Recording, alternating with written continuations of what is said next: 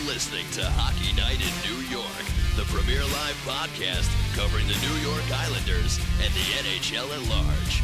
Here's your hosts, Sean Cuthbert and Tony Stabile. Ladies and gentlemen, it is Hockey Night in New York. Welcome to the program, everyone. It is Saturday, November 23rd, 2019. Coming at you live from the Oyster Bay Brewery Inn. Oyster Bay, thanks a lot for coming down, ladies and gentlemen. Got a big pregame podcast coming up for you tonight before the Islanders take on the San Jose Sharks at 10:30. Gonna try to make it 17 straight games with a point. Let's see if they can do it with a victory. Happy to be here, excited to be here. Christian Arnold of Isles Insight is gonna be joining us in a little while to talk about the New York Islanders and everything that is going on. My name is Sean Cuthbert. With me, as always, is Mr. Tony Stabile. Tony, how are you? What's up, Shawnee? What's going on, pal? How we doing, everybody? How we doing out there, folks? Can you hear us? That sounds like they can. Excellent. Road to 17, everybody. Here we go. So, plenty to talk about because this team is a freight train right now. They refuse to lose. They already broke a franchise record, 16 straight with a point, one small, tiny blemish with that third period lead that they gave up against the Penguins a week or two ago. It was almost 16 straight wins. That would have been nice. But you know what? We'll take 15 out of 16. If we have to. That's okay. We do what we have to. We're okay with that. We roll with the punches here. Absolutely. So, a little shout out to Devin from Yes Men Outfitters, who has set up shop here at Oyster Bay Brewery. He's hanging around here somewhere. He's going to be selling his merch. He's got some brand new sweatshirts he's going to want to show you guys. So that's great stuff. Big shout out to Brian from Isles Meetups. He's here. He's got the Islander crew here hanging out. All good stuff. And we have a birthday, I believe. Tom LaFaso from the Orange and Blue Army. Yes. So maybe a little happy birthday to him. Not sure if he made it yet, but happy birthday. Big shout out to the Orange and Blue Army crew for coming down tonight. So big Islander collective here to talk about and watch this game that's going on. The San Jose Sharks, Tony, let's start talking about them. Very slow out of the gate. Don't know why. They have a great team on paper. Took a while for them to get it going, but they have recently won 7 out of their last 8 games. So definitely not an easy task here tonight. San Jose's playing the way that they should. Everybody knows they got a good squad. You look at the names that they have, Logan Couture on down the line. So, Tony, let's start with that. Talk a little bit about the Sharks and what the Islanders have coming up tonight. No, well, you would think with the defense that they have with Erik Karlsson and with Brett Burns, I mean, Vlasic on D, their goaltending with Martin Jones and Aaron Dell. I mean, you would think that this team would be much better defensively than they have been so far, but their goaltenders have gotten off to a terrible start. Defense hasn't really been there. They haven't gotten a lot out of Erik Karlsson. He's only started to put it together over the last couple of games. So, yeah, I mean, this is a game where, you know, the Islanders are going in. They're the hot team. Everyone is looking at them right now. They're finding ways to win. So this is something that they can continue on this road if they can. Yeah, and you talk about the goaltending. I mean, the numbers are pretty atrocious. Both guys are, I believe, under 900 right now as far as save percentage goes. So you look at the Islanders, you look at all the goals they're scoring now. You see all these guys hot right now, Matt Barzal, Anthony Beauvillier, Brock Nelson, and they're going to want to get shots to the net. They're going to want to pounce on these guys. Whoever is Dell starting, I didn't even look. Who's starting for the Sharks tonight? I don't know if I saw who's going to start. If I had a guess, I'd say it was Jones. It's not a big deal. I'll take a look. It doesn't matter, though. Regardless, whoever's in net, they got to get shots on. They got to pounce on this guy and make sure they're just getting a barrage in there because, again, the scoring for the Islanders has been red hot, and they got to keep it going. So let's talk a little bit about the guys who are scoring goals for this team. You look at that second line right now. Brendan Burke on Twitter is trying to find a nickname for them. I don't know if he settled on one yet, but you got Derick Brassard, who's been absolutely lights out since he got bumped up to the second line as a winger. Now he was brought in to be the third line center. That didn't exactly work out so well in the first 8 games of the season.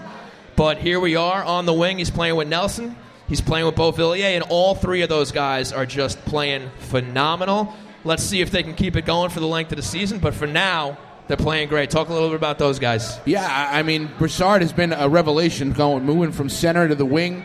He's got 16 points in 20 games. I mean, he's really kind of brought that line together. And can you say enough about Brock Nelson and what he has done? He has a great season last year under Barry Trotz. He comes in this year. He has been even better than that. He's at almost a point a game.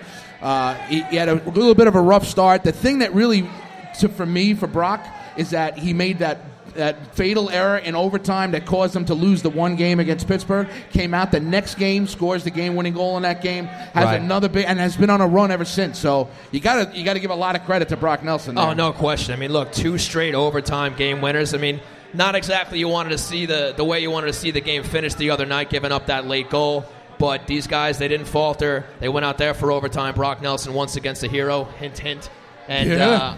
He's got 4 game-winning goals so far this year. No other Islander has more than one except him. He's got 4. You know, the early season, as we know, everybody talks about Brocktober. We're almost through November. The guy's still red hot. He's basically a point-a-game player right now. And let's see if he can keep it going. I mean, look, he flourished under Barry Trotz last year. That was basically his coming-out party. So I see no reason why this guy's going to falter here. So Brock Nelson definitely...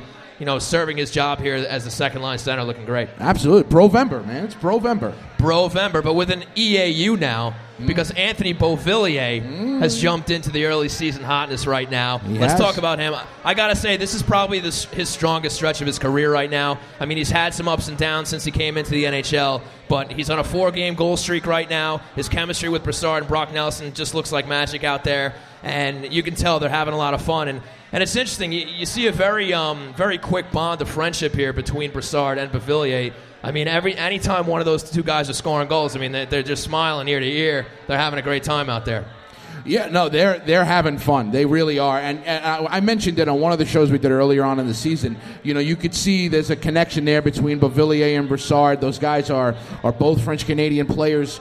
You could just tell. I mean, when Beauvillier got his first goal of the season, Brassard went out and looked for him when he made a good play. When he makes a good play, you could see that there's a connection between those two guys. And there's no, in my opinion, there's no way that that's not part of everything that's going on here. Those guys have they have some chemistry going, and with Nelson in the middle, I mean, look, that's a really solid second line right now. And speaking of Brock Nelson, there's been some Twitter detectives out there. I don't know if you guys saw this. But he's a bit of a troll out there, Brock Nelson. You saw after one of the goals the other night.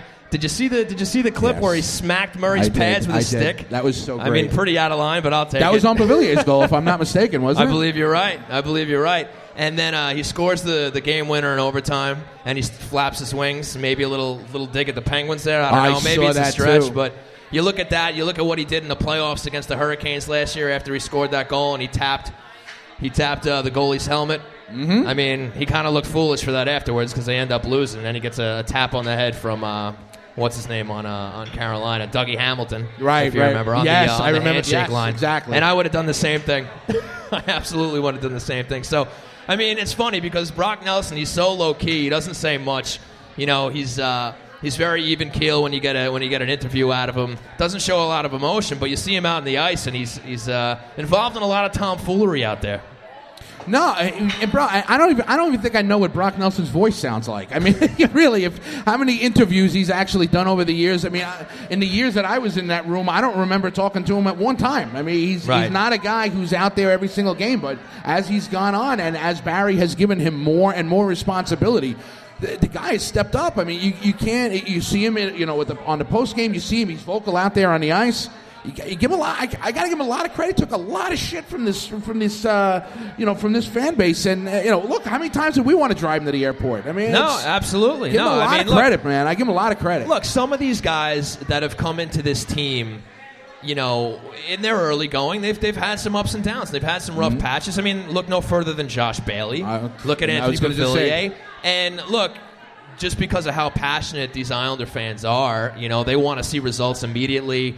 Especially, look, these guys are first-round picks. You want to see, everything going well right away. But for some of these guys, it's going to take some time. And maybe everybody doesn't want to hear that, but you got to have some patience. And now look at the way these guys are flourishing all at the same time. Josh Bailey, Brock Nelson, Anthony Beauvillier, all under Barry Trotz. Now, I want to focus on that man for a second. How tremendous has Barry Trotz been for these New York Islanders? He's been unbelievable. Come on, guys. Barry Trotz, folks. Let's go. Really? Wow. All right. Come on. You can get better than that. Maybe a few more drinks. All right. Still early. I get it. But, yeah, all right. We'll try again later. That's fine. But, yeah, Barry Trotz, folks. I mean, the guy is basically, he's Gandalf. He's the Oracle.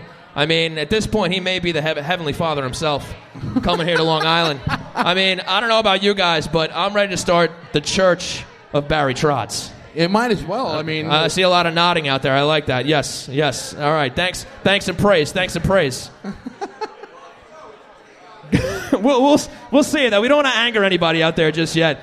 And we got a Garth Snow mention over here. We're trying to keep people happy, so maybe we'll talk about him a little later. But Barry Trotz has been absolutely tremendous. And hey, you see how good this team is doing right now. Even though they're not first in the standings, it's only by way of the fact that they've played less games. They make up a couple of games in hand here, and they're probably first overall in the league. Now, if that happens, get this guy behind the bench at the All-Star Game this year. Let's see Barry Trotz represent the New York Islanders at the All-Star Game. How does that sound? Okay, one guy is into that. That's good. We'll take one. You know what? You start there and you build. That's fine. That's not a problem. So here we are. We're singing Barry Trotz's praises here. But let's get back to the lineup, and let's talk about how that move, Derick Brassard going to the second line. Now, all of a sudden, you kind of have, you know, more top six guys than you can fit into that top six, and you have a casualty of Derick Brassard moving to that wing on the second line, and that is Mr. Josh Bailey. We've said his name already. Now, he's kind of been dubbed Barry Trotz's utility guy. He's going to be moving throughout the lineup. He currently has a very interesting line right now. You have Otto Koivula centering him and Michael Dal Colle. And we saw that the other night. And we saw that Barry Trotz isn't exactly ready to trust Mr. Koivula right now. He got limited minutes on Thursday night. I don't think he saw much of the ice in the third period at all, to be honest with you. So we'll see how that line develops. Now, I like that a lot better than when he was flanking Casey Cizikas and Cal Clutterbuck. But Tony, why don't you chime in here, talk about Josh Bailey and how he's going to fit in this lineup now that Derick Brassard has essentially taken his spot in the top six. I mean, you said it perfectly. I mean, he really is the jack of all trades. He can do anything. He can be a playmaker. He can be a goal scorer. He could be a defensive player. I mean, there's so many different things that Josh Bailey can do. And you're going to see him up and down the lineup. You're going to see him on the penalty kill, especially with all the injuries that they've had. The Islanders get Matt Martin back now, so we're going to, maybe you'll see a little bit more of him on the penalty kill. Maybe you see Josh Bailey a little bit less on the penalty kill. You know, you got a guy like this that you can use him anywhere up and down on the first three lines of the lineup. So, I mean, Barry has showed you that he's going to utilize guys in the spot that he feels best for them. So, you have a player like that, you got to utilize him the way that you can. So. You know, he's not just a playmaker anymore, which is what we thought he was going to end up being. Right. He does it all. Right. No, absolutely. And let's talk about his line mates. Now, you get Otto Koivula coming up here, but let's focus on the guy on the other side, on the other wing right now. Let's talk about Michael Dal Colle. It's interesting.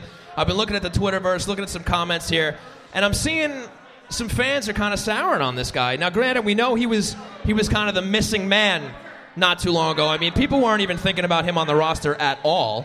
But he's earned himself a spot here. He's not putting a lot of points. He's not really putting any points up on the board yet.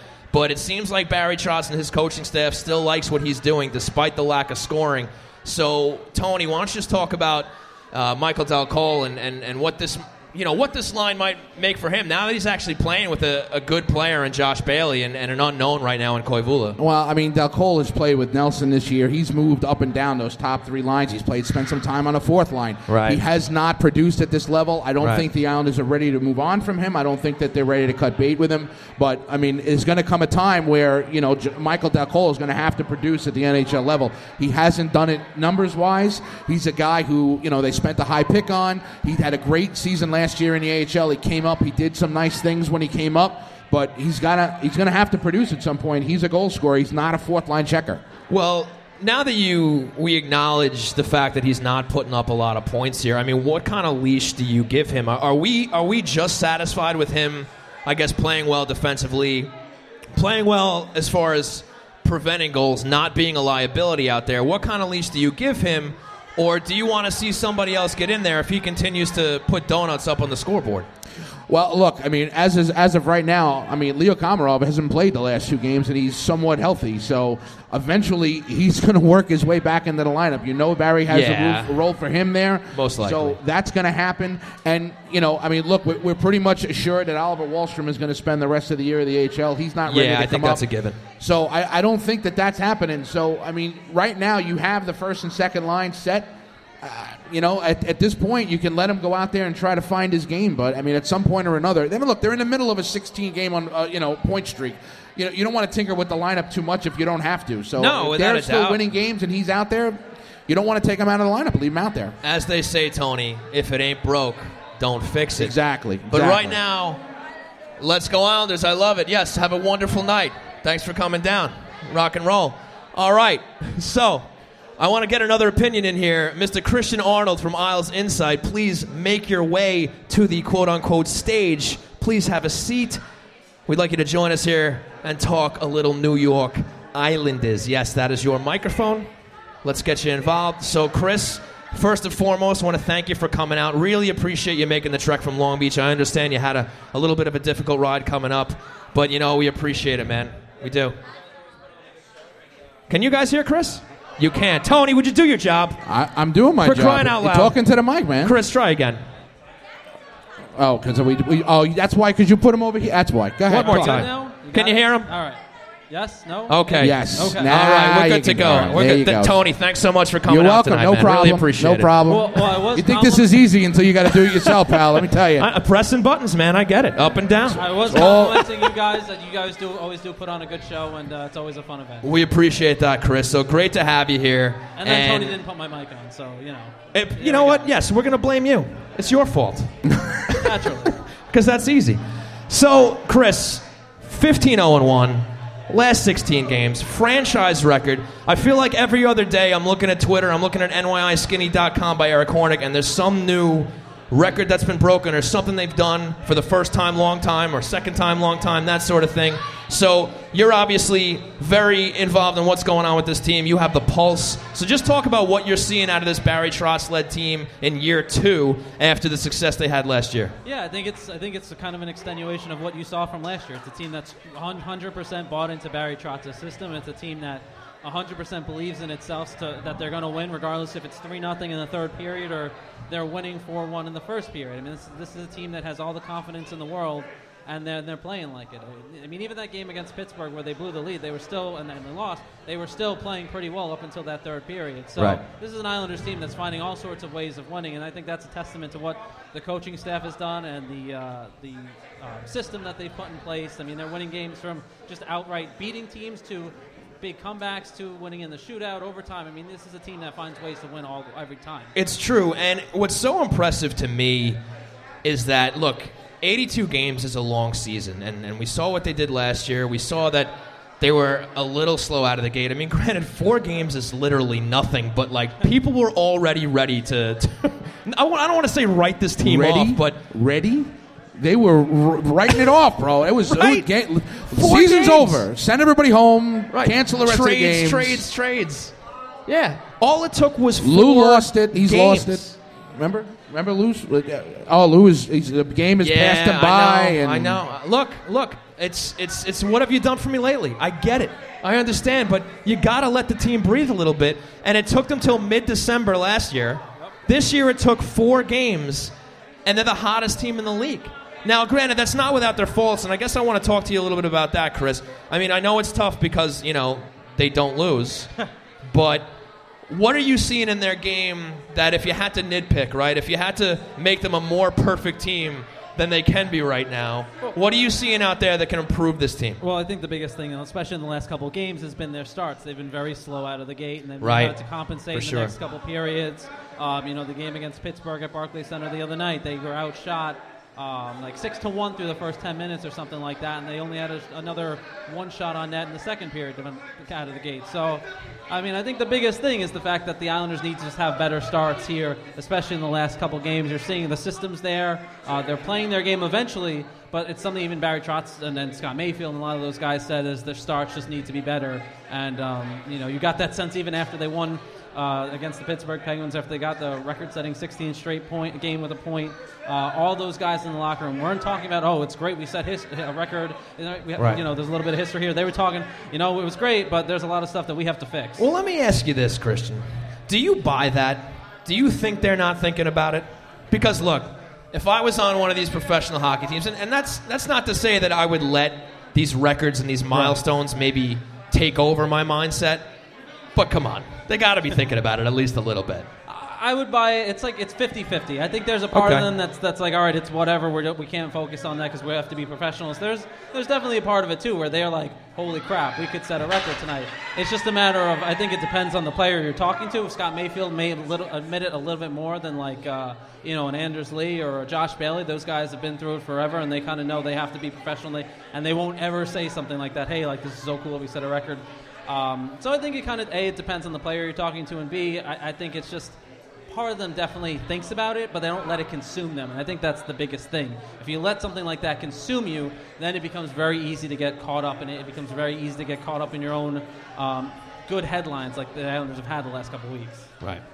Chris, you've been around this team now for what? This is 9 years, right? Something like that. My God, it's crazy. I mean, I know you look young, but you've been around this for quite a while. No, I didn't know they let minors up in the press box. Yes, that's unbelievable. Covering and you've been there into your adulthood, so that's very impressive.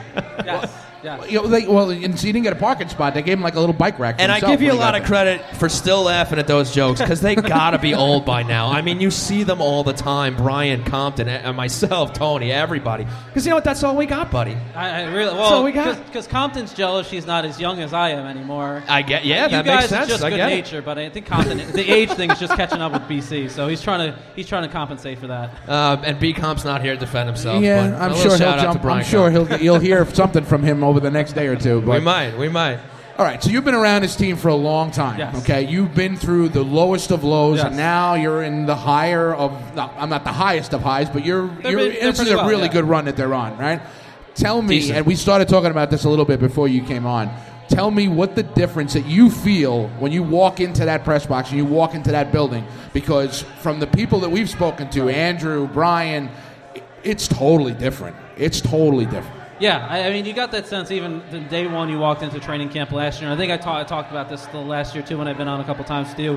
It's the fact that it's just there's a different sense in the room. And I don't really know how to put it into words because it's something you walk in and you're like, wow. You know, I remember when Scott Gordon was there. You know, I remember when Doug Weight was there. I remember when Jack Capuano was there. Overspeed. That was bad. It was 100% different than it is now. There's 100% sense of accountability. These guys go in there with a bit of a workman's-like mentality, and there's also some more laid-backness to it. They know they're playing well. There's a lot of confidence in that room. They know that they are a team that can play with anyone on any given night, and I've obviously shown that the last couple of weeks.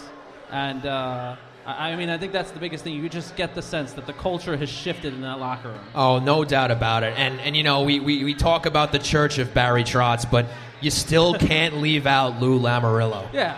I mean, this guy, even though he hasn't made as many deals as maybe some fans want, and maybe there's still some to come, but you have to think about what's going on behind the scenes too that we're never going to see. Right. I mean, you may get a little more insight into that than we do, but at the end of the day, we don't see those closed room conversations. We don't see the general managerial things that this guy is doing to make sure that this team is playing, acting professionally and doing what they have to do both on and off the ice to be a successful team. So, you know, it bothers me a bit when fans are quick to just kind of dismiss Lou Lamarillo's presence with this team. I think you have to say it starts with him.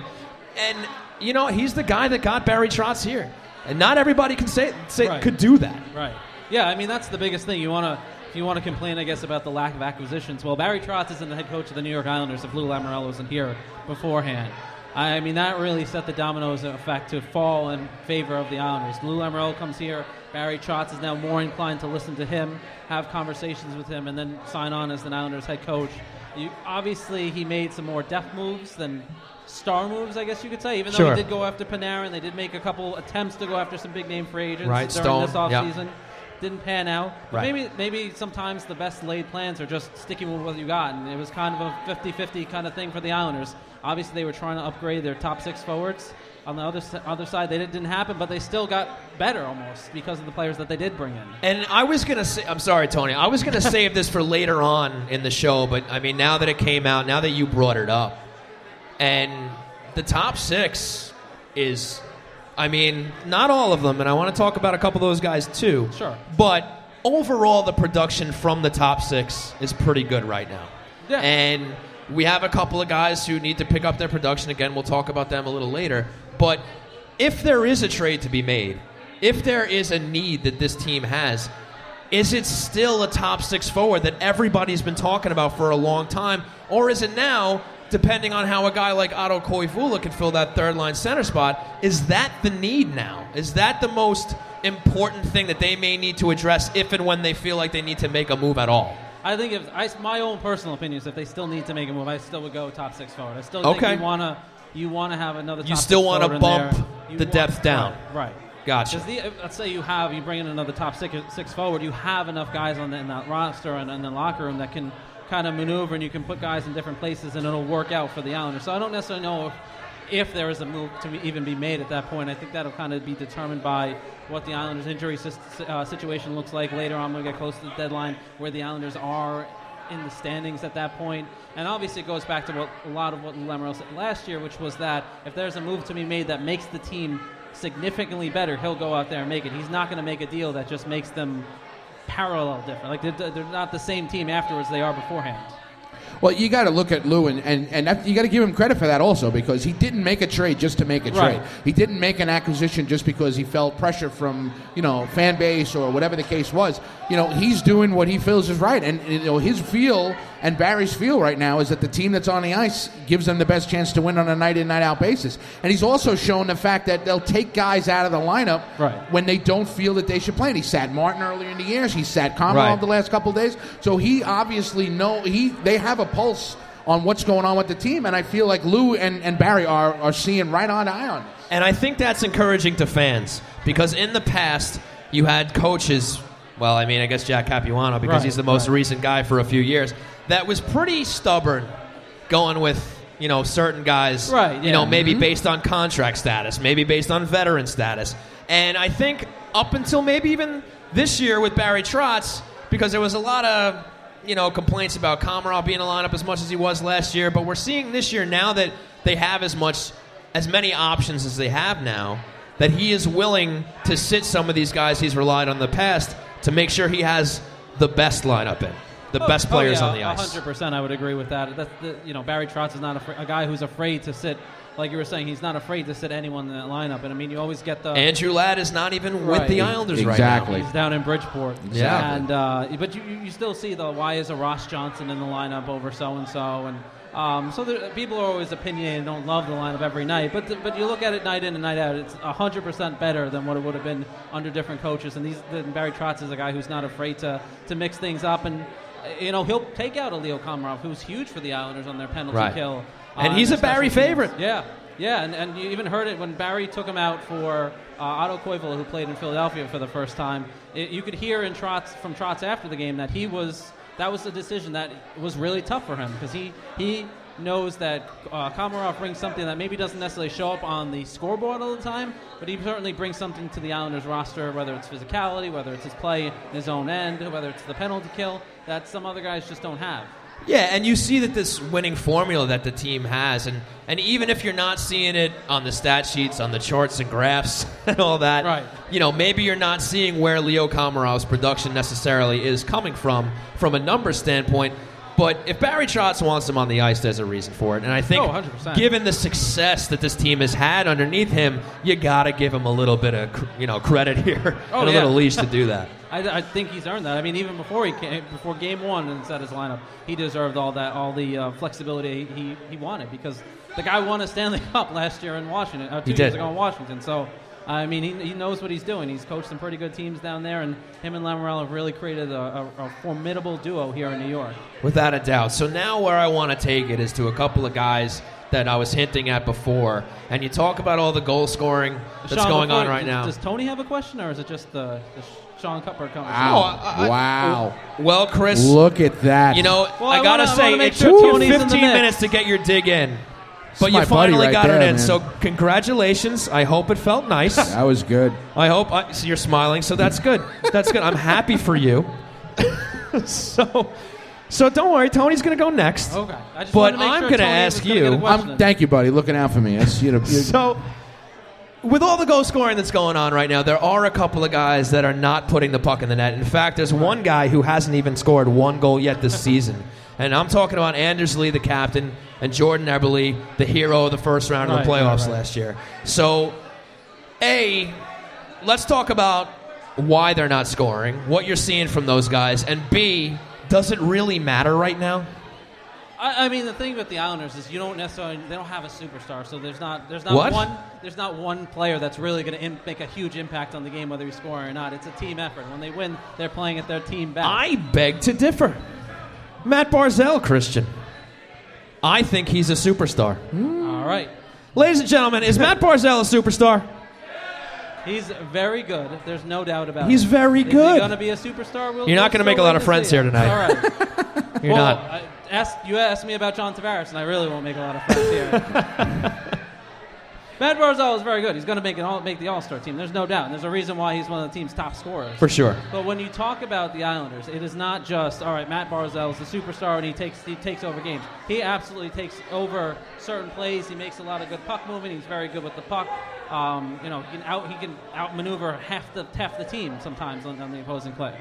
But when you look at the Islanders as a whole, you don't necessarily need Jordan Eberle to step up every night or Anders Lee to step up every night. You have guys across that lineup stepping up and scoring. Casey Cizikas out there putting the puck in the net. You have, Brassard going out there and putting up goals, and he had a stretch where he was scoring. So this isn't a team that goes out and you have one player, one superstar, or one or two guys that are going out there, and if they're not scoring, nobody else is scoring. It's a team game, and you have a lot of different guys contributing. So when Anders Lee or Jordan Eberle, or even when Barzal doesn't put the puck in the back of the net, even you look at Beauvillier. You were talking before about how hot Beauvillier is. 6 goals in the last 4 games. He had a long dry spell before that. So, I mean, the team was still making up the difference when other guys don't contribute. And that's how an 82-game season goes. Not everybody's going to be firing at once. But if some guys are going to slump, as long as there's somebody there to pick up the slack, right? Why complain? You win 15 out of 16 games, and you take 1 point in the other one. I think it's okay. They're figuring out a way to do it. So, I mean, it doesn't. It's not just one guy. It's a different guy every night, except for Brock Nelson, who seems to be scoring game-winning goals on a weekly basis at this point. But other than that, I mean, everybody else is contributing. So, I mean, you really, other than Eberle, and he did miss a lot of time with an injury. So. Right. Yeah, you got to give him some slack for that. Yeah, I mean, he'll get there eventually. I think so. What I want to talk about. Okay. is a goaltending rotation, which is on track from game 1 this season. And, I mean, look, everybody wanted to criticize the New York Islanders for not bringing back Robert Leonard. Okay, everyone said that the Islanders' goaltending situation was going to go from being the best in the NHL to being in the middle. It was going to be terrible. It was Semyon Varlamov is not the same goalie anymore. Everybody's wrong, because right now they're just doing exactly what they were doing last year. I mean, they're talking about Thomas Greiss as if he is a Vezina Trophy candidate at this point. He's 9-1. He's got a 207 goals against. He's got a 934 save percentage, which is outstanding. And Varlamov has been no slouch either. He's 7-2. His goals against is a little bit higher. He's given up a couple of goals the last few games. But he's still making the big saves when he has to. Talk about these two guys and what you're seeing from them and the conversations that you've had with either one of them. Yeah, no, I mean, it's the same thing you saw with Robin Lehner and Greiss last year. And this is a duo that's really benefited from two great goaltending coaches that the Islanders have, and you're seeing it on the ice. And they're also benefiting from a great defensive system that Barry Trotz has put in place in front of them. And you're seeing those guys in front of them step up, and when they fall short, you're seeing Greiss and Varlamov make those big saves when they have to. They have great, most nights they're moving well, they're seeing the puck well, and they're making those clutch saves. There's been a couple goals where Greiss or Varlamov likely would have won back, but that's always going to happen. But they've been stellar. And like I said, I think it's kind of a product of having two great goaltending coaches that have turned around a lot of great careers over the course of their own career. Look at what some of the stuff that they've done in Washington and Nashville, and even last year with Robin Lehner, who went from a guy who everyone wrote off to a guy who was a Vezina finalist. So I mean, that wasn't by accident, and that just doesn't happen. That it doesn't just happen overnight, and it just doesn't happen coincidentally because the same two people are working with all these different goaltenders. Right. Well, I mean, and they went from 2 years ago having 0 goaltenders now to all of a sudden having 3, right? Because you have the 2 on the current roster, and then you have that looming guy over in Russia now that the talk is that he's not talking about extension. He is fully committed to coming to the NHL next year, which kind of makes sense now. It kind of puts into focus why Lamoriello was so gung-ho on getting Varlamov to come over here. They obviously have a pre-existing relationship with he has a pre-existing relationship with Sorokin. Their agent, their American-based agents, I think, are the same guy. Yeah. So you have a guy like Sorokin potentially coming in next year. Rice is on the last year of his deal, and it's unfortunate it would be to see him go. You still have, a kid who's waiting in the wing. If he's willing to come, you have to bring him over. Oh, there's no 100%. Question. I mean, 24 years old, killing it over in the KHL, 6'2". Look, he's a potential franchise goalie here for the long term. Mm-hmm. So I think it's a no-brainer. Now, granted, he has not done a damn thing here in North America yet. We don't know. Catch. Right, of course. And you see some guys coming over, like Koskinen now up in Edmonton. Right. So you get a little bit of a taste. But look, he was never as touted as Ilya Sorokin. He was never dubbed the best goaltender outside of the NHL. So certainly it sounds like Sorokin has the pedigree to be successful here in the States. And look, maybe all of that development that he had out in the KHL ends up being worth it, ends up being helpful. Now, we wanted to see him here maybe 2 or 3 years sooner. Right, of course. But look, if he's willing to come over next year, as amazing as Thomas Greiss has been, and not only this year and last year, you can never forget the season he had when they won that first-round series against the Panthers. Right. But look, the guy is, 34 years old. He doesn't have much career left, even though he's playing great right now. If you can replace him and potentially lower your salary cap hit and bring in Sorokin on an ELC and then have him ride shotgun with Varlamov, even if he needs a little time to get used to the North American game, you still have Varlamov there. And look, you get this guy locked up for the long term, and then all of a sudden your goaltending, you don't got to worry about it for a very long time. Oh, 100%. That's something the Islanders really haven't had in the last 20 years almost. And think about it. Rick DiPietro was the last great hope in net, and we all remember how well that panned out. We do remember how that went. That is burned into our brains. The Islanders have kind of a real plan set in place where they have a guy who can kind of ride it out as the veteran and kind of lead someone and kind of be their mentor, and then they have that ability as the plan all works out correctly, which, sometimes does, sometimes doesn't. You have a guy who can flip in and jump in there and take over the reins. Well, and then last year we had a talk all about the fact that Robin Leonard was going to be an unrestricted free agent in the year. Now we're going to have the talk of Thomas Greiss is going to be an unrestricted free agent this year, because there's fans out there that are already throwing out questions like, do we sign him to a long-term deal? I mean, I think that we all know what Thomas Greiss has done. I think that everyone sees the plan that's here. But Thomas Greiss at 33 years old, if I'm not mistaken. 34. Right? 34 is going to look to get a 3-year deal. The Islanders can't afford to do that if they're going to bring this kid over from Russia. So I just don't see a match there. And the nice thing, though, is the Islanders this won't be one of those things where it's going to be looming over everything for the foreseeable future, because Thomas Greiss already said he's not talking contract till after the season's over. Right. So. And it's a smart move by him. Not something you got to worry about. I have to interject for a second and just go over something really quick with Tony, because this is not an official Hockey Night New York show unless I do this. So, Tony, we're officially at the quarter mark of the season. The Islanders are 16-3-1 with 33 points in 20 games played. This is their best 20-game start in franchise history. They're second in the league, 3 points back of the first overall Washington Capitals, with 4 games in hand, and pretty much games in hand over everybody in the league. So, Tony, I need to ask you this question. How does it feel to be Tony Stabile? I mean, it could be in first. You bastard. I mean, that's a good one. He has the, mentality of the team, though. Tony encapsulates what Lou Lamoriello and Barry Trotz in first place. They could be in first place. They could be number one in the NHL. I mean, really. I mean, look, what are we doing here? I mean, honestly. What are we doing here? We're playing for this right here. This is what we're playing for. Jenga. That's what we're talking about. No more Jenga. No, here. Look, this is what it's all about, folks, right? That's right. This is what it's all about. That's right. So I like Tony's mentality. I think that's what the team would like. I would appreciate that. Hey, folks, I got a question for you. Are the New York Islanders Stanley Cup contenders this year or what? Really? Wow. Really? It's got to be more than that. Are the New York Islanders Stanley Cup contenders this year? Wow, this is sad. You guys should all go home. All right. Why are you even here? Why are you here? It's cautiously optimistic. This is sad. That's what it's cautiously optimistic. That guy gets it. That guy gets it. He stood up. There you go. Yes. Is that a Val Filppula jersey, by the way? Very nice. Very nice. I like it. That's a jersey win right there. I hope you aren't looking long-term with that one. Got to love that. Yeah.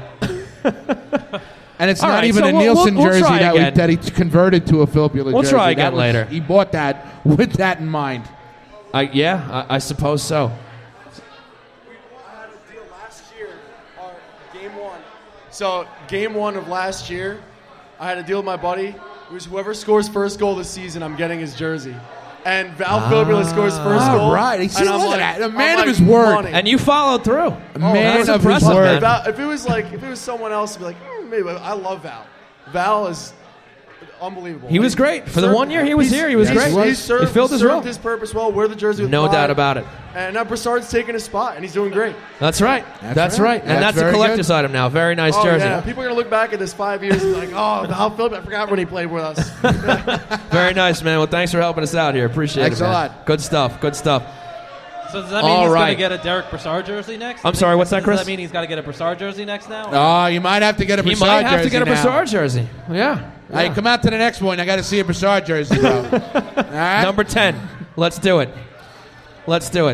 All right, so let's reel it back in. We got the how does it feel out of the way. I mean, again, Tony, it had to be done. And it's my fault for forgetting. No, it's fine. But, we had to do it. It's not like we forgot the Hero Week or anything. No, Tony's not satisfied. It's never happened. Still win a Stanley Cup. That only happened recently. So once, right? Let's talk about the superstar on this team right now, Matt Barzal, number 13. Let's talk about that guy. I was going to say something about Tavares, but I bit my tongue. I'm glad you did. Thank you for holding back. So, Matt Barzal, he's a point-a-game guy right now. He's got 20 points on the year in the 20 games played. He had a 3-assist night Thursday against the Pittsburgh Penguins.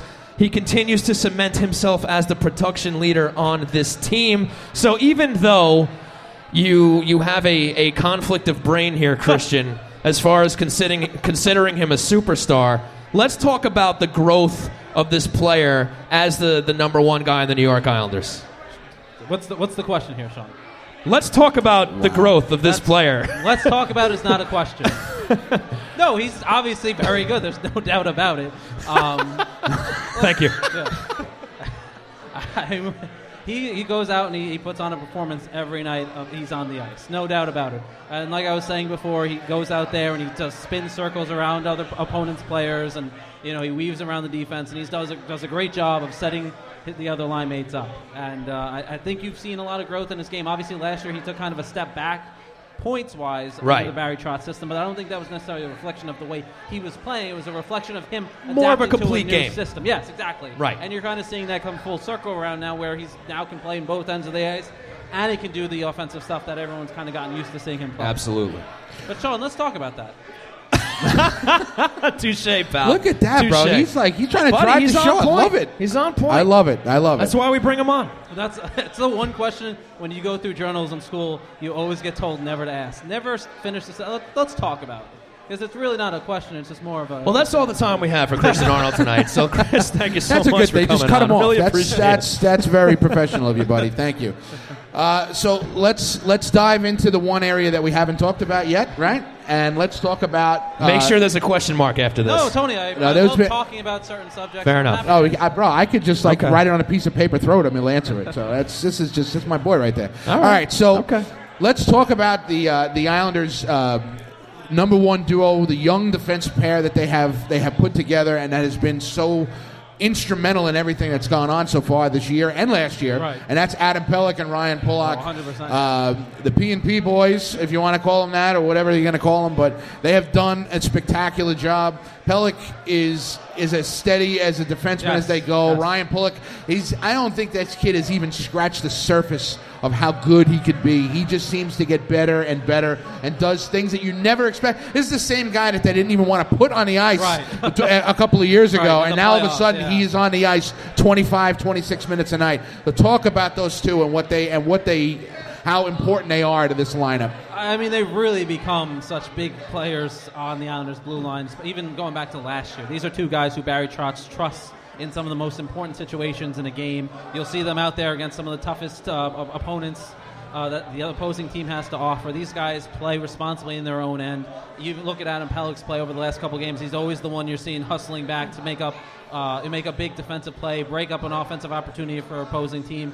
He obviously knows how to use his body, as does Ryan Pulock. And they both have big shots offensively, so you're seeing them put up a couple points here and there. Obviously, for Adam Pellick, offense is not a huge part of his game, but he's always happy to contribute when he when he can get on the scoreboard. Ryan Pulock, obviously, everyone was always fascinated with that big shot that he had, and that people remember that seeing when he was coming up through the minors and when he was a prospect and juniors and whatnot. So these are two guys who have become such big parts of the Islanders' defensive core. And I want to throw in Scott Mayfield, too, who has become such a tremendous part of that as well. He's a guy who like Pellick, is responsible in his own end. He's a big body, knows how to throw around, make those big hits and make a couple good plays, and he can put up a goal or two. I mean, that couple big goals last couple games. So Mayfield deserves as much credit as Pellick and Pulock, and even you look at the play of Johnny Boychuk, who's kind of found his way back into where you'd want to see him. Nick Leddy, he had a rough couple of years, before this year, and he comes back and he's kind of turned that corner. You're seeing him back to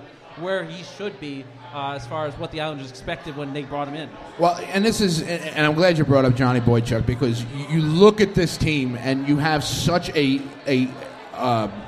mix of younger players, of young stars you have, and your veteran presence up and down the lineup, And Boychuk is a guy who we went into the season talking about the fact that he was going to be the seventh defenseman. Right. He was going to be in and out of the lineup. Yeah. Noah Dobson was going to be in there. Nick Leddy was getting traded. There were so many different things. Right. And honestly, nobody is clamoring for Dobson to be in the lineup every night, because this unit is like, it's been unbelievable on a night in, night out basis. You almost say to yourself, you can't make any changes because of the way that they played. And Boychuk is a big part of that. Yeah. He's throwing his body around. He's blocking shots. He's making plays. I mean, how many times has he made a play that's led to a goal or a game-winning goal? He's constantly doing something. And a guy who we thought was in the twilight of his career is showing a resurgence. It's a little reminiscent to the 2014-15 Johnny Boychuk that you saw a couple of years ago. For sure. He's doing all those things that he was doing that year. He's doing them again this year, and you're seeing him, like I said, throwing the body around. He's getting in front of shots. He's not afraid to make those big plays that sets up something offensively. And obviously everyone knows Johnny Boychuk has a rocket of a cannon when he can wind up and get a shot off. And that has created a problem for the young Noah Dobson. Yes, it has. A huge problem. And Dobson hasn't looked bad. Not at all. He does not look out of place at all. There's no room for him at the moment. Right. Which is a good problem. It's crazy. Absolutely. It's a good problem to have, in the sense that the team is obviously playing as well as they have. We're seeing a great year out of Johnny Boychuk so far. And the fact that now we're a quarter of the games into the season and there hasn't been a significant injury on defense. And that's been a huge part of it. Right. And this goes back to last season, too, where, this team, especially the defense, was relatively healthy all year. So, Dobson, certainly isn't wishing for anybody to get hurt. Right. But we know he wants to get out there, and he just hasn't gotten a shot because this team's playing so well. Winning all these games. Again, you knock on the wood behind you, please, when you say defense, please. Please knock on the wood. Yeah, that was a very bold proclamation. Very, very bold. And you've said it more than once, and I cringe every time you do it. I don't disagree with you, and they've really been the beneficiary of it. So you just got to acknowledge the facts here. Look, injuries happen.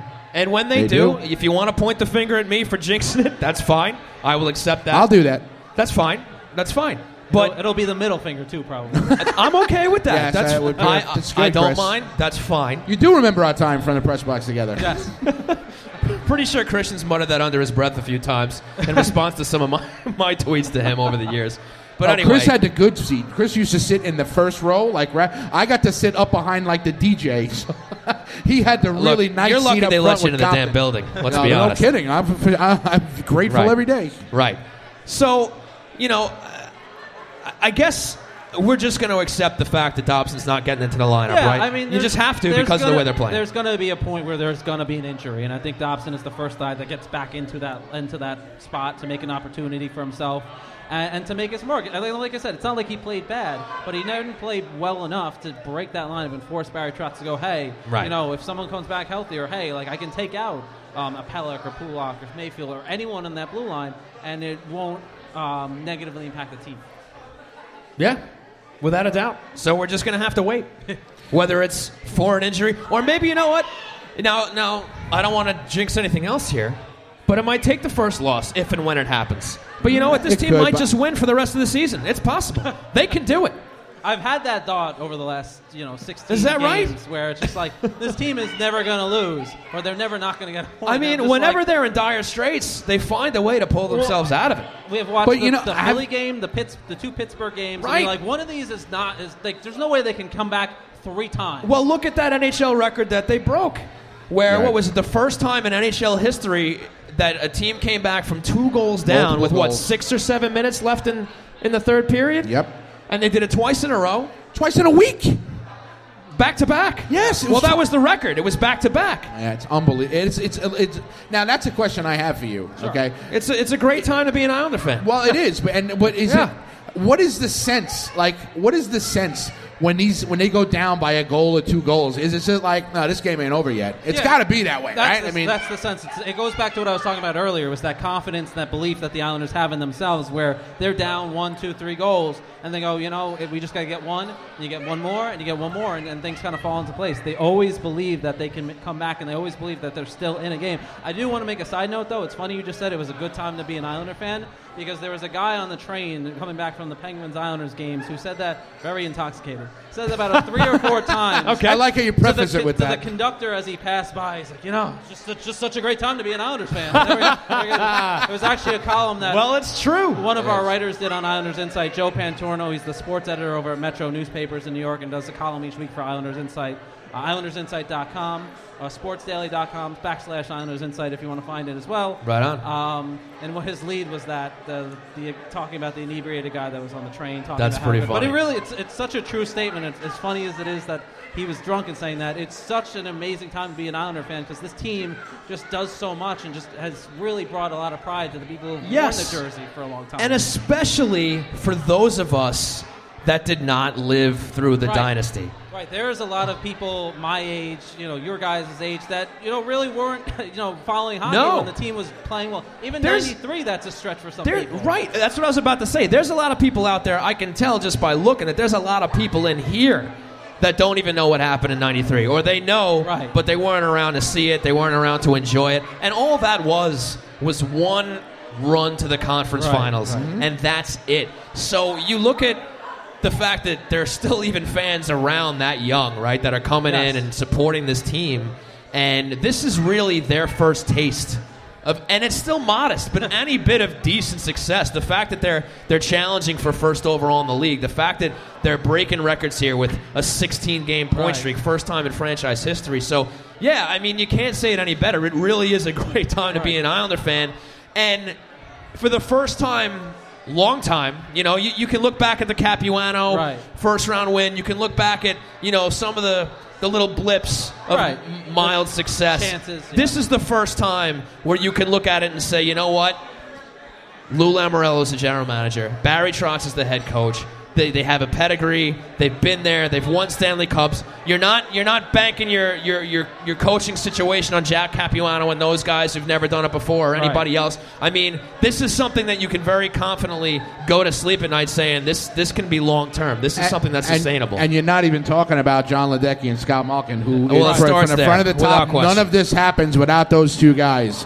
I mean, really, when it comes down to it, this organization has never been in as good a hands as it is right now. Between the stable ownership, between Lou Lamoriello at the top, Barry Trotz behind the bench, new building going up, which we never in our lifetime thought was going to happen. Baby. It's finally happening.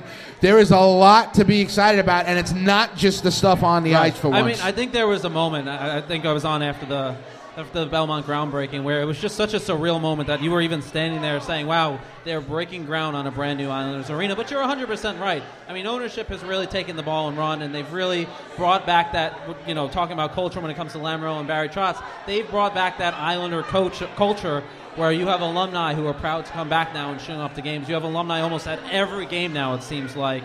You have an ownership group that's truly invested. I'm not saying that the previous ownership wasn't, because Charles Wang did a lot to keep this Islanders franchise on Long Island in New York. And, I mean, he left the building blocks for this Belmont Arena to be finished by the new ownership group, so you got to give him credit there. But Ledecky and Scott Malkin, to an extent, they are guys who are passionate about this team. You see it in the way Jon Ledecky talks about the Islanders. You see it in the way he's there at almost every game. He's cheering on his team and the way he interacts with the fan base. And honestly, too, I've never seen so many celebrities start showing up to games at Barclays Center and Nassau Coliseum. Damian Woody is the newest guy. Damian Woody is a huge super fan. You had one of the U.S. Olympic gymnasts was at the game a couple weeks ago. The country star was there. Noah Syndergaard was at an Islander game a couple weeks ago. So, I mean, the Islanders have, like, low-key become kind of a hot ticket. It's finally cool to be an Islander fan. Right. When was the last time that happened? Never. It's not Kevin Connolly anymore. It's not just that guy is still around. It's not just people that, and he's Ralph Macchio. I don't want to throw a tweet at John Tavares the other day. He's still trolling John Tavares. I mean, look at this. Everybody's going to need their own time frame here to get over that situation. Yeah, well, some may never. Yes. Some it might take 10 years. Some it might take a little longer. Maybe 5 years. I'm sure there's a few people who are smirking a little bit at the situation going on in Toronto. I'm pretty certain that that's the case. The other thing that I just want to mention now we're talking about ownership is that they really, when they hired Lou, they gave him control, okay? They decided to eat that ridiculous contract of Garth Snow, okay? They decided to the same thing with Doug Weight. Right. They let the two of them go, right? I mean, technically they still work for the team, but, I mean, they're still being paid, and they will be for quite a long time as far as I understand, okay? So you have that situation that they took care of. They bring Lou in, and even with the building and all this other stuff going on, everything else, they never mandated you need to do this, you have to do that, or anything like that. They basically have said, you are the hockey people, do what you need to do, we will take care of everything else. And they have. They put a lot of money in. They purchased the ice rink, which was that was Charles Wang that bought it, and they put all of that money into it to make it one of the best in the NHL, from what I understand. Okay, they did what they had to do to get the games back at the Coliseum. I guarantee you that they are not making the money that they should by having the games there, but they're looking the road that this is going to pay off, and that, you're making your fan base happy, which is always going to help.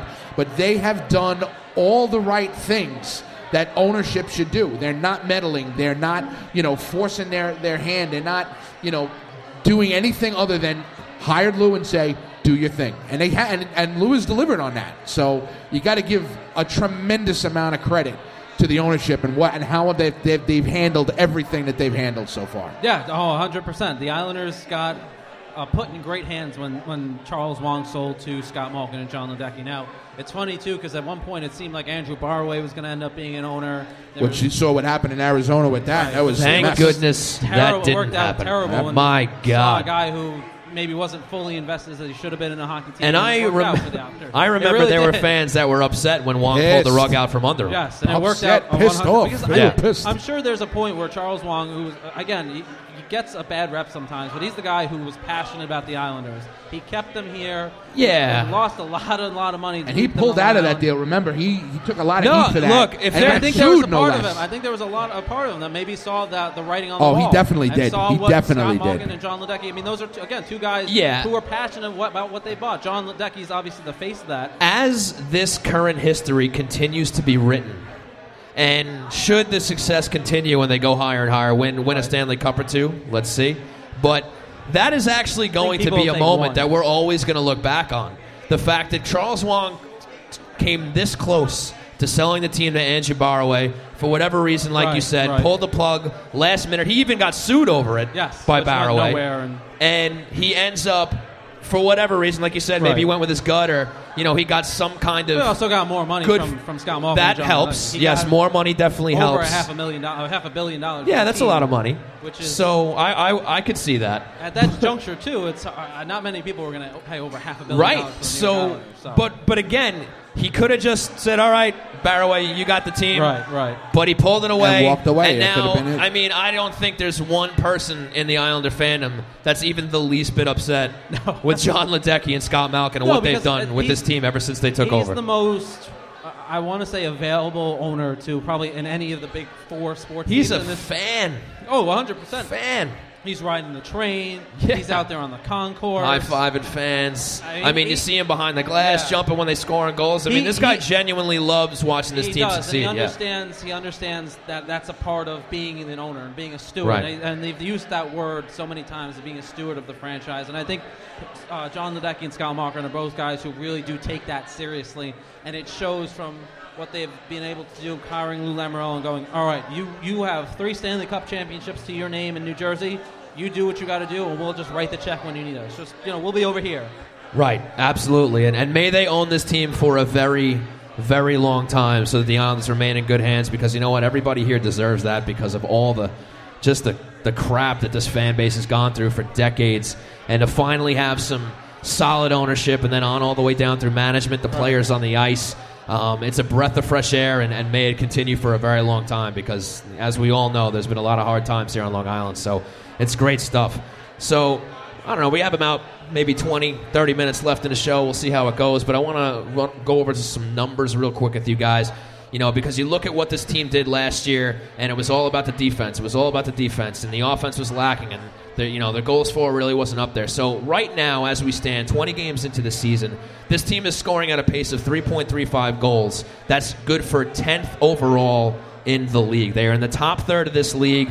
That was a concern going into this season. So far, it hasn't been a problem. We've already touched on the guys who have contributed to that number. And you couple that with being 4th overall in goals against, a 2.40 per game so far. Just talk about how there's more of a balance to this team, which is probably playing into why this team is as successful as they have been so far. Oh, 100%. I mean, question mark.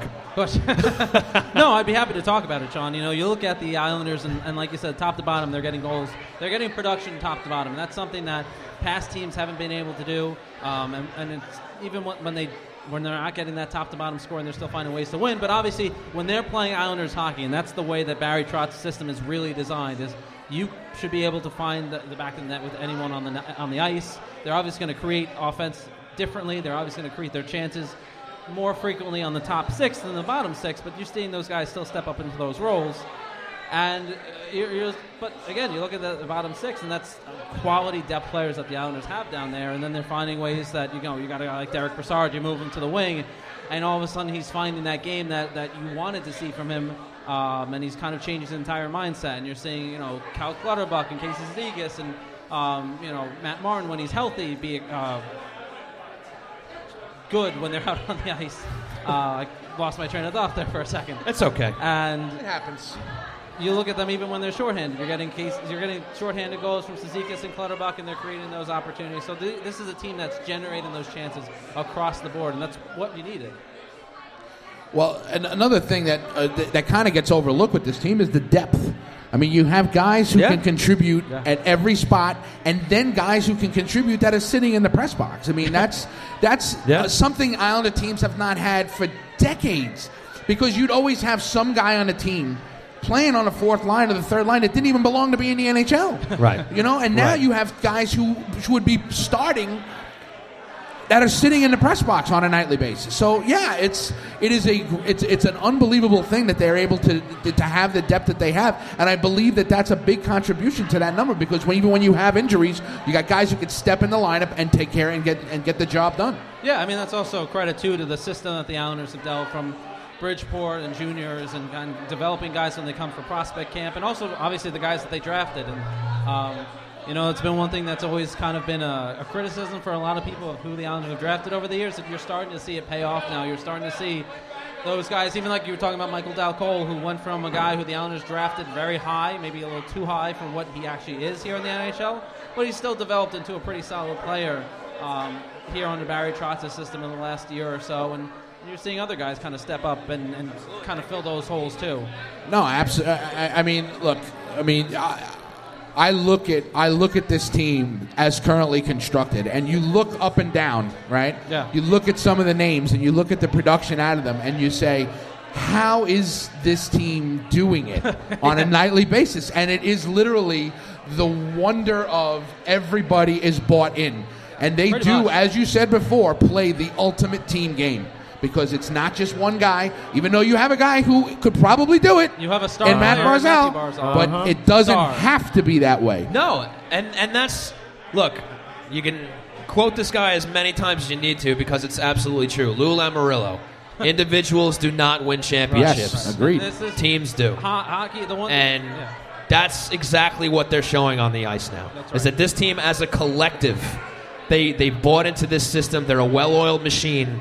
And they're winning games, and they're finding, you know, some crazy ways to do it every now and then. But at the end of the day, They're scoring more goals than the other team, and that's all that matters. That's it, and that's what it all comes down to. But they're figuring out ways to win every night, and it's a pleasure to watch. It really is a pleasure to watch. But I lost my train of thought now. You go. Go ahead. Fair enough. Go to your notes. So what do you want to talk about now?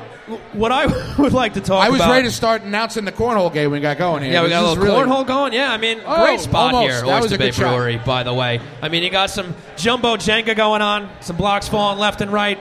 You got the cornhole going now. Great stuff here at Oyster Bay. Obviously, the wide selection of beverages are absolutely delicious. I'm sure all you guys are having a good time partaking over there. Sorry to everybody listening at home that cannot. But we're glad you are tuning in. We're just painting a picture here, pal. And because of this live atmosphere, to anybody listening at home or on the archives tomorrow and beyond, we hope the sound quality is at least halfway decent. We hope so. Because obviously we got a little situation going here live. But Look, it is what it is. But anyway, moving on to kind of, I guess, lump into this number situation and how well they are playing. Another thing you have to talk about is the special teams. Yes. And... everybody knows how dreadful the power play was last year. We've touched on it multiple times. But I see an improvement in both aspects of the special teams so far this year, power play and penalty kill. Right now, respectively, they are ranked 10th and 12th overall. The power play is succeeding at a 22.7% clip. The penalty kill, 83.1%. And look, maybe they're not in the top of the league, but they're right there, around the top third. So you got to love that. And that's really enough to have a successful team, and we're seeing it on the ice. So, Christian, I would like to ask you how you feel about the special teams. Well, let me talk about it. Please. You look at the way the special teams has come around, and obviously they changed the guy who's running the power play now, and you see a big difference. And they did? Oh, did they that? Yeah. And you're seeing the Islanders be beneficiaries of that because it's the team that's not stagnant. I think that's the one thing that was the biggest pain to watch last year was that the fact that the power play, I should say, they kind of just stood around. They found one spot, they played, passed the puck back and forth, and they wouldn't move around and be mobile. Now you're seeing the Islanders much more mobile. They're a lot more movement in front of the net. They're not just standing around getting pushed around. They're actually moving the puck around. There's a lot of opportunities that are being created, and there's just a lot more crisp passing, too, from the Islanders on the power play. As far as the penalty goes, it's just more aggressive. It just seems like they are a very aggressive penalty kill, and they do good work, and you're seeing them pay off, too, because they're charging guys even in the offensive, on the defensive zone, where you're seeing an opposing team try and, start their play and come up. You're seeing them be more aggressive in attacking them in that end of the ice instead of waiting for them to come to the neutral zone or get into the offensive zone, which is, in turn, creating offensive opportunities for the Islanders shorthanded as well. Right, no question about it. And speaking of power, I'm switching gears here a little bit. Now, I know not everybody pays attention to this stuff, but at the very least it's fun. A lot of people do. One place that the Islanders are starting to get credit here and some recognition is the media's power rankings. You see the NHL Network I saw today, they have the Islanders at number one. Right. I saw ESPN has the Islanders at number one. I believe even Yahoo Sports, NBC Sports Network. Now, it's taken basically... 3.5 decades for them to get there. But we're seeing the Islanders finally getting some legitimate respect from the media at large, not just covering the Islanders, but covering the league, where, look, when you win 15 out of 16 and take points in 16 straight games, you kind of can't ignore it anymore. Right. You can't put it down anymore, as much as some of these pundits want to. So...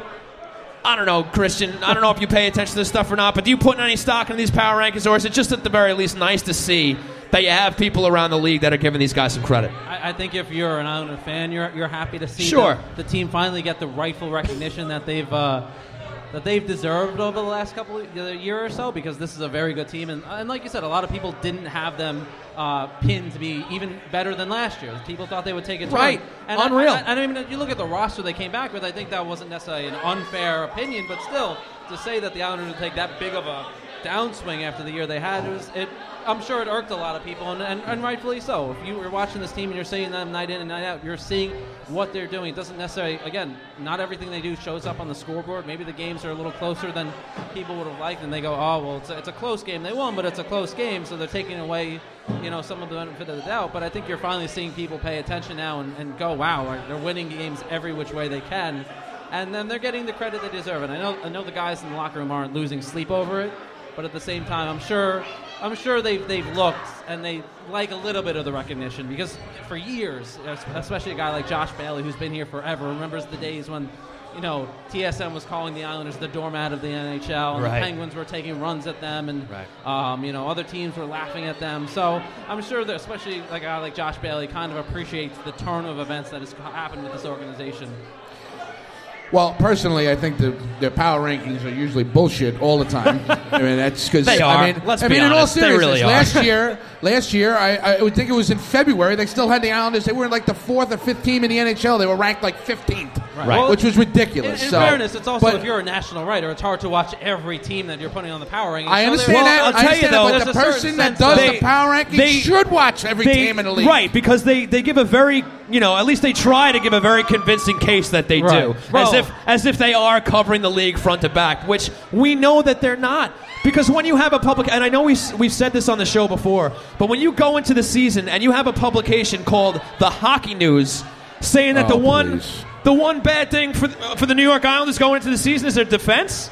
Are you kidding me? I can't say I read the hockey news that much anymore. I don't know anybody that does, to be honest with you. But I mean, because of things like that, because they're completely out of touch. Right. You read the articles now; they're all inflammatory. It's not about reporting about hockey anymore. It's about the shock kind of it's ridiculous. But honestly, I mean, usually the power rankings are, like I said, are bullshit. But in all seriousness, Tony's trying to swear as much as he can. No, I want to try to get it in as much as possible. The cursing policy on the show, so I was trying to keep. We're pretty lax. So, Christian, I mean, if you have any pent-up aggression that you want to get out tonight, please feel free. I mean, there are some children here, which we have to be mindful of. You should have been on tonight. She's with not Christian. Paying attention. It's fine.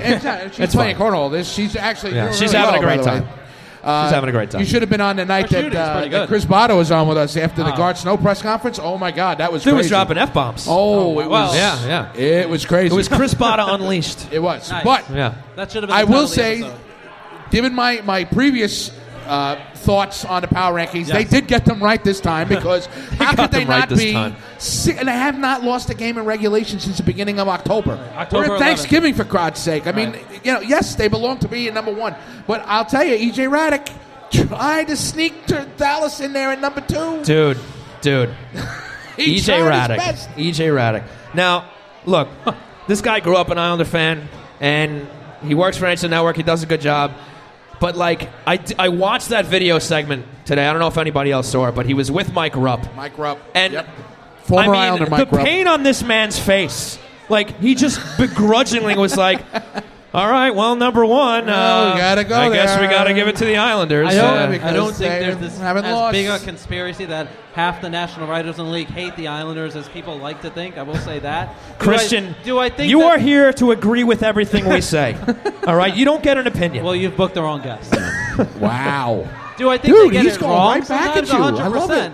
But I don't necessarily think there's this big conspiracy that they hate the Islanders. There's not. But there is a very big us against the world situation. The Islanders are, let's be honest, we're a sensitive fan base, and we've been given good reason to be. No, I understand that. But when you see, just some of these guys who, again, like you very well pointed out, most of these guys don't even watch the Islander games. Right. They don't know how they're winning these games. Everybody here is watching the games. Everybody here knows what's going on, how well they're playing. Right. So when you get somebody who's just like, well, I guess I have no choice, but all right, the Islanders are number one.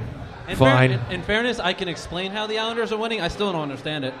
Well, that's to be expected, Christian. We understand that. And that's okay. We're fine with it. But, sure. Tony, I think you got to start playing some music, pal, because we're getting to a very important segment of the show. We only have about 15 minutes later. We're going to get Chris involved in this as well. Cool. And, the truth is we're probably all going to pick the same guy, but it doesn't matter. But please, cue the song. There it is. Now, folks, if you're not familiar with Hockey Night in New York, every week we do this show. We have a little segment called The Hero of the Week. So let's do it, Tony, playing our favorite hero song from the Foo Fighters. Tony, I believe I went first last time, so that means you're going first this time. Tony Stabile, please let everybody know who is your hero of the week.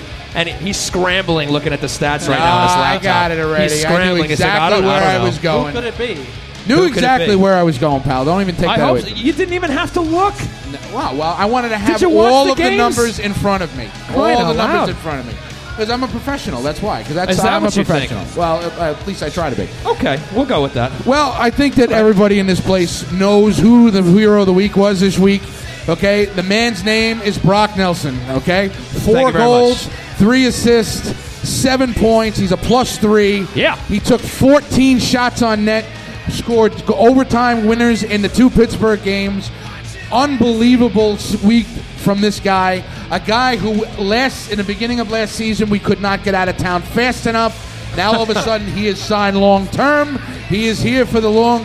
He's here for. Dude is earning his money. He is earning every dollar that they gave him in the offseason, and he has become an Islander favorite. A fan favorite. It's true. Because of his play the ice. He's got points in his last 5 games. Got to give it to Brock Nelson. He's the hero of the week. I like it. I like it. Now, Christian, as our guest here, do you have another choice here? I do. You do? I love it. All right. That's all right. We've been talking a little bit about, too. Anthony Beauvillier had a couple big goals this game. Okay. I like it. 6 goals over his last 4 games. He had the huge goals in Philadelphia, including the game-tying goal. He had a game-tying goal the other night against the Pittsburgh Penguins at the Barclays Center. You're really seeing him play with a lot more confidence now. And like I said, he went on a stretch where he just wasn't putting enough goals, but he was still playing pretty well. Now you're seeing kind of all come together. And that was one of the questions I asked a few of the guys after the game against Pittsburgh is, what is it about Bo? And Brock Nelson actually was the one who said, he's been playing great even when he hasn't been scoring, but now you're just seeing him be rewarded, and he's finally being able to find the back of the net. So Anthony Beauvillier, I think, should be in that conversation as well. I like it. Anthony Beauvillier is in the conversation now. Tony already named the true hero, at least as far as I'm concerned. But you know what? Let's spread it around a little bit. Let's acknowledge another guy. We talked about him already. Not a superstar in Christian's eyes, but a superstar in most of our eyes. Mr. Matt Barzal had a huge night Thursday night, and look, he's been consistent throughout the season here. Again, point-per-game player, and he drives this offense. He is the guy that this team goes to, and, it didn't take long. Once the other guy left and went to not-so-greener pastures up north. Never heard of him. Right. This guy has taken this role as the on-ice leader of this team. Obviously, we know Anders Lee as the captain is the leader of this team. Yes, he's the but as far as the offense, the production goes, Matt Barzal is your go-to guy, and I think he had another great week this week. So, you know what, I give an honorable mention to him as well. Very skilled player, for sure. Absolutely. All right, so, I guess a couple things we could touch on before we wrap up. Obviously, we'll go through some of the pleasantries of what's going on tonight. But, you have to talk about the Barclays Center because, the Islanders are still playing there, even though it's not a lot of games. Yes. Now, I want to give Islander fans a lot of credit because on this show we've talked about it going into the season. We thought that the Barclays Center was going to be a ghost town. We thought that nobody was going to show up. You have the majority of the games at the Nassau Coliseum. And, we all know the majority of fans here prefer to go to the Coliseum for obvious reasons. But credit to you guys, the fans. You guys are still hopping on the train. You guys are still going out to the Barclays Center. And the few games that they've had there so far, you've had some decent numbers. So, Christian, what do you think about that? Well, I appreciate the question. Sure, yeah. The Barclays Center, people are showing up. I think the last game was like 13. Yeah, 13 and change. I thought it was going to be pretty good crowd. I mean, honestly, I think one of the bigger surprises is not to take a shot at the Coliseum, but the Coliseum I don't think has drawn as many fans early on as people imagine. And from what I understand, from what I've heard from other people, is that part of it had to do with the late start of selling tickets for Nassau Coliseum games because they didn't move, those couple games from Barclays to Nassau Coliseum till September, whatever it was, when they had the groundbreaking ceremony, when they announced that they moved 7 additional games to the Nassau Coliseum. So I think that kind of held up ticket sales too. But it is good to see the fans show up, and I think there's maybe a sense now. Maybe it's kind of a novelty to go to the Barclays Center because there's so few games. This may be it. Like it's just so wacky and wacky enough that it. People go just to say, like, oh, I'll go to one more game at Barclays Center. Sure. Also, the opponent, Thursday night's opponent, the Penguins, they usually do travel pretty well. And there was, a decent number of Penguins fans in the building as well. But, you got to give the fans credit for going to Barclays Center. And the Islanders players, they have to deal with the back and forth. And so far, they've kind of gotten lucky with how the schedule has worked out, where a majority in October all of them in October were at Nassau Coliseum, and they had all but one this month at the Barclays Center. So that's kind of probably helped them, too, with a little bit of the transition. And, Tony, do you have anything to add to that conversation? No, it's just that's the one thing that other fan bases kind of have just keep throwing at us now. It's like, oh, they're winning all these games and they're only getting 12 or 13,000 people. But I'll tell you, those games, either at Barclays or the Coliseum, no matter how many people are in a building, those buildings are loud. Well, yes, they are. You could hear the fans on television. Absolutely. You could hear it. It is a loud atmosphere at those games. And at Barclays, too, you're seeing where there are good seats where you can actually see the ice. People are filling those sections up, that, and then you see like that other half of the arena where you can't see a third of the ice. Those are the places that people don't sit. So again, I think it's also to the effect that people are wisening up and go, all right, if we can get seats around this end, we'll be fine. We'll go. It'll be a decent experience. But if you have to go on the other end, you know, kind of all bets are off there. Sure. And I did say this the other day on Twitter. Now, this is not nearly as solid as my last little scoop that I had on the Barclays Nassau Coliseum situation, but a little birdie tell me that we may see a few more games moved over to the Coliseum before this season is over. See, I think that's a mistake because I don't think that moving those games there, considering the way the tickets have sold at Nassau Coliseum already, is a good idea. I think that I think this is part of why you saw some of those low attendance numbers in October at Nassau Coliseum, because there are a few games that you moved from Barclays to Nassau where people didn't seem like they were going to go to that game. Right. And I think that kind of translated to, all right, well, they already moved the game, so I don't have tickets, so I'm not going to go, and I'll go later. So I don't know if that's the most wise move at this point. Like, I think if it was up to me, you keep it the way it is, and the next year, if you're really gung-ho, move all the games out there for God's sakes. It just makes no sense to keep doing this nonsense. I'm sure they're mulling over all of that, especially now that they're seeing that people are actually showing up at the Barclays where most of us expected that they weren't. So maybe they will keep it the same. I'm just sharing some info that I got. Again, it's nothing set in stone. Love to know this last scoop you had. You should pay attention. But anyway, we'll see what happens with that. Either way, the majority of the games at the Coliseum, most people are happy about that, and that's fine. So I think we've pretty much reached, I think we covered everything. I think we're pretty good. So maybe we can just go over a little. What we got going on here tonight a little bit. Yeah. You want to make a prediction? We got a lot going on here tonight. What's that, Christian? That was a great shot, by the way, by this guy. He had a double right there. That was beautiful. Let's make a prediction. Throw a little wager on here. Next round of beers. Really? You want to bet a beer on the game tonight. Well, so does that mean you're not going to bet the Islanders? Is that what you're trying to say? I mean, it depends on what you're going to bet. Otherwise, this is all mute point. I'm betting on an Islander win, buddy. All right, well, then you just ruined it, Sean. Let us be a little virtual. All right, how about this? Final score? I mean, not final score. Final score. Final score. Okay, whoever's closest wins. Yeah. All right, Christian, you go first. What's your final score? I think it'll be a 4-2 Islanders win, regulation. 4-2? Wow, okay. I like that. Now, will that be with or without an empty net goal? That'll be with an empty net goal. With an empty net goal. Right. Christian, 4-2 win for the Isles with an empty net goal over the San Jose Sharks. We'll see if he's right or if he's wrong as usual.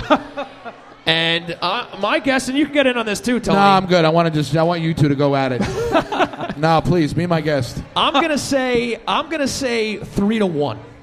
Empty net goal? No empty net goal. 3-1. I'm gonna say 3-1. Solid 3-1. Just a solid 3-1 win. I think Varlamov's gonna have a good game tonight. All right. Yeah. So there's the bet, gentlemen's bet. We'll see, and hopefully you'll be buying me a beer later. Well, if it's 3-1 and there's 10 minutes left in the game, I might just sneak out of here. I wouldn't put that past you, Christian. I wouldn't put that past you at all. So we want to send a big thanks out to the Oyster Bay Brewing Company for having us here, having a tremendous time. Absolute fantastic place. The place is packed. Everybody's having a good time. Plenty of drinks on the menu here. You got the cornhole going again, like we said. You got the Jenga going. So big thanks to Oyster Bay for having us. Also want to thank Devin of Yes Men Outfitters. I don't know if he's come out from the dungeon yet. I know he's been here somewhere. He's printing sweatshirts and shirts for you guys. He's going to have them for sale tonight, I believe. I hope I'm not making up lies here. But as far as I know, that's what he said he was going to be doing.